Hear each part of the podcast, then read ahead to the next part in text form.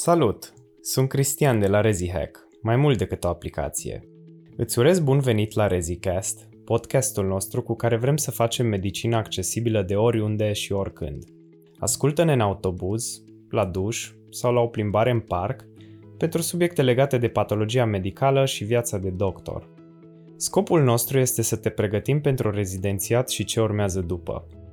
Episodul de azi face parte din seria Patologie în 4 minute – Subiectul de azi e sindromul de detresă respiratorie acută.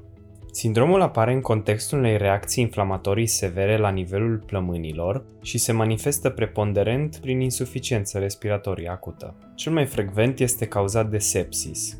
Puteți reține mai ușor principalele cauze folosind formula mnemotehnică ARDS. A de la aspirație, accidente și pancreatită acută, R de la radiație și droguri recreaționale, la D avem disease, drugs și drowning, prin traducere boli pulmonare, în special pneumonia, medicamente, unde se remarcă antidepresivele triciclice, acidul salicilic și bleomicina, și în final în necul.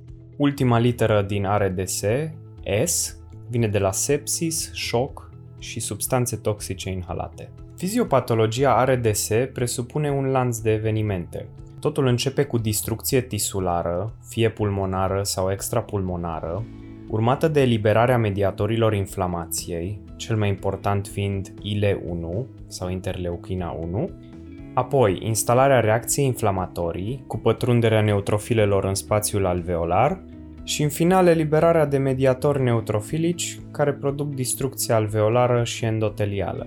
Sindromul se desfășoară în trei faze – Prima este faza exudativă, în care este prezent edemul pulmonar și detresa respiratorie. Urmează apoi faza de formare de membrane hialine, care împiedică schimbul gazos și duce la hipoxemie. Și în final faza de organizare cu fibroză progresivă și instalarea bolii pulmonare restrictive. Clinic, pacienții vor avea dispnee acută, tahipnee și tahicardie, cianoză, raluri crepitante și posibil febră, tuse sau durere toracică. Diagnosticul se bazează pe criteriile Berlin și sunt necesare toate cele patru pentru diagnosticul final. Primul este debutul acut al insuficienței respiratorii în urma unui factor cunoscut. Al doilea este prezența opacităților pulmonare bilateral, fie la radiografie, fie la computer tomograf. Al treilea criteriu este hipoxemia, cu raportul PaO2-FiO2 mai mic sau egal cu 300 mm coloană de mercur. Și în final al patrulea criteriu, care reprezintă excluderea insuficienței cardiace sau supraîncărcării de volum ca și cauze de detresă respiratorie.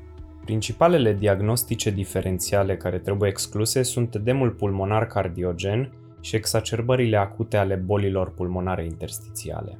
Tratamentul vizează în principal boala subiacentă, ca de exemplu sepsisul, măsurile suportive și prevenirea complicațiilor. Hipoxemia necesită oxigenoterapie prin ventilație mecanică. Se aplică strategiile de prevenire ale leziunilor induse de ventilator prin diminuarea volumului curent și a presiunii de platou. Apoi, se echilibrează volemia prin restricție hidrică diuretice și uneori chiar hemodiafiltrare iar off-label se pot administra corticosteroizi în etapa inițială a RDS.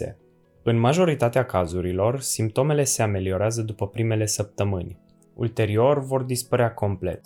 Unii, în schimb, dezvoltă fibroză progresivă cu boală pulmonară restrictivă, iar în cazul instalării simultane a insuficienței multiple de organ, mortalitatea atinge chiar 50%.